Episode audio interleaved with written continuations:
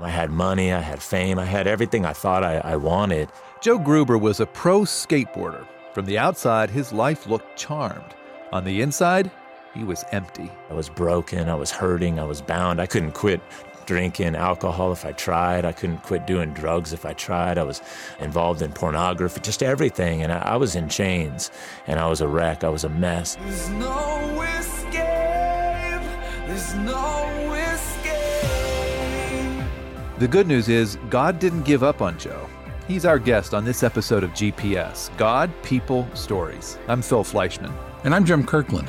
Joe Gruber's story is a reminder that God loves us enough to pursue us. Yeah, Joe says Jesus kept pursuing him even though he spent several years, in his words, stiff arming God. But today, Joe is the one pursuing God.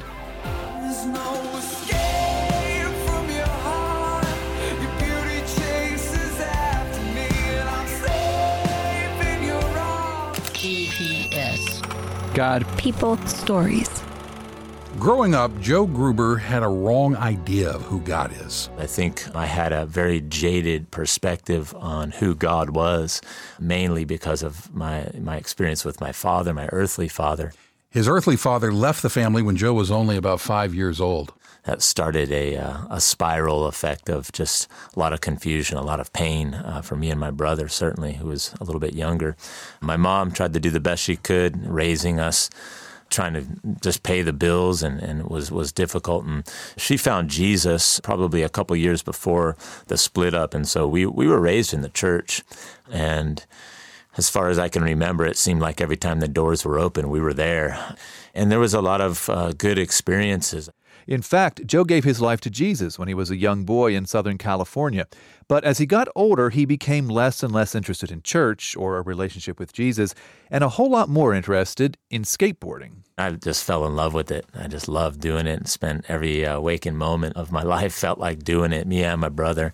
Eventually, we, we started going to contests and doing that whole thing. And, and really, I mean, eventually, even, I don't know, when I was 20, I turned pro. While Joe was pursuing a career in skateboarding, Jesus was pursuing Joe. He remembers one day when he was about 18 and getting ready to head out to go skateboarding. All of a sudden, I felt God's presence um, in a really powerful, significant way just fill my bedroom.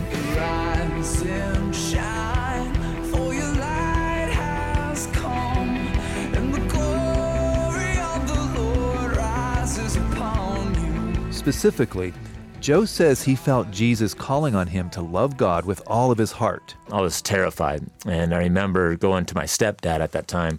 My mom got remarried to this guy, a great guy. And he knew I was afraid. And he just cut straight to the chase and just asked me, he said, Hey, well, what are you so afraid of? And I, I looked at him and I said, I'm afraid that if I surrender my life to him, that God's going to do something stupid like make me a pastor. In other words, make me quit skateboarding. I just looked at God in a way that was, uh, Uh, he just wanted to strip me of any kind of joy, fun, whatever. He didn't realize it at the time, but Joe's misunderstanding of his heavenly father came back again to his experience with his earthly father. So, what did he do? I ran from God really, really hard at that moment. I didn't want to give him my life. I wanted to be my own king. I wanted to do my thing. For Joe, my own thing included skateboarding for sure, but it also included a lot of other more destructive things. I just started getting involved in drugs and alcohol and even, you know, sexual morality and different things. None of that, though, kept Joe from fulfilling his dream of becoming a professional skateboarder. I was chasing that for a long time, thought it was going to bring fulfillment, satisfaction in my life. It didn't. I had money, I had fame, I had everything I thought I, I wanted, everything I thought was going to make me happy. I was traveling all over the world on somebody else's dime. And, you know, from outside looking in, it looked like I had a successful life. It looked like I had a good life. That was what it looked like from the outside. On the inside, Joe was empty. I was broken, I was hurting, I was bound. I couldn't quit drinking alcohol if I tried. I couldn't quit doing drugs if I tried. I was involved in pornography, just everything. And I, I was in chains and I was a wreck. I was a mess. There's no escape. There's no escape. Joe lived that way until he was almost 22 years old. And I was on acid at this one point, living in Simi Valley, California, living in an apartment, sharing it with a bunch of other guys, my friends that were just a bunch of partiers. And I was, for the fifth time, I think it was my fifth time on acid, and nothing happened. Well, nothing happened the way it usually did when Joe was on acid, but something else definitely happened. Joe began feeling as if he was being harassed and tormented by demons. I remember at this one point where I was just, it just felt like the, the, the torment and the fear was at, a, at its all time high. And I just remember crying out to Jesus. And I just said, Lord, uh, I'm done doing things my way. I'm done chasing uh, this and that. I'm done with this lifestyle of sin.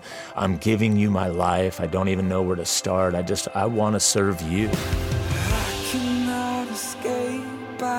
Cannot contain Jesus, your love for me. And right in that moment, I felt the Holy Spirit come and fill my life.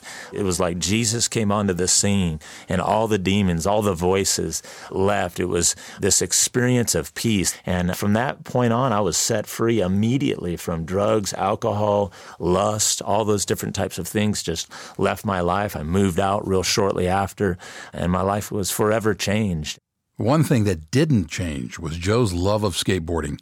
He retired as a pro when he was 25. but I still even got to spend some time as a pro skateboarder, you know, with in my faith, and and just uh, really got to share the the Lord with a lot of people, and that, that was that was fun too. When Joe moved out of that apartment with his friends after giving his life to Jesus, he moved back in with his dad. His dad had reconnected with the family when Joe was about eight. Joe says it was a good experience going back to live with him. From there on out, I got involved in a local church, and uh, my then girlfriend ended up accepting Christ. She's now my wife. We have a beautiful uh, daughter, and just yeah, God's been really, really good. Solid rock, you're the hope of our lives. Almighty God, you're our shield in the fight. We're not gonna fear, you're forever near. Over the years, Joe's been involved with skateboard outreach ministries, and today he serves as an associate pastor. And he is still skateboarding. When Joe thinks back over his life, he's grateful that God never stopped pursuing him. And it's funny because over through the even those years of me stiff arming God, I just remember there was certain moments in time where He still came to intervene and reach me, love me, send somebody into my life, whatever. God does that. So if you haven't surrendered your life to Jesus yet, He's pursuing you because He loves you and He wants you to know the peace and hope that only He can offer. We can tell you all about this at billygrahamradio.org. Click on Grow Your Faith. That's at billygrahamradio.org. Yeah, and you know, if you're already a Christ follower and you're praying for someone who isn't, be encouraged that God is pursuing them too. Whether near or far, everywhere you are. Whether high low, you'll never let us go. We're not gonna hide, for you're in our lives. Yeah, you're on our side. You are with us. If in listening to this story you've had the feeling that uh, my story is not nearly as dramatic as Joe's, just hang on a minute. Joe has something to say to you next. God is with us.